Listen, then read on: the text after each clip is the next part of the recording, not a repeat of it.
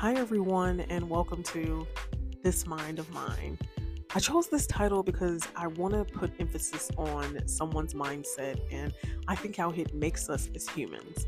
I'm going to be speaking on things such as anxiety, depression, mental health, physical health, you know, things as a woman that I went through with healthcare, dating, friendship, socializing, everything within the African American community, high school, college, you name it. We're really going to get down into the nitty gritty with my experience and what are things that I've went through that have molded me as a woman and, and really played, you know, had an impact on my thoughts and my mindset.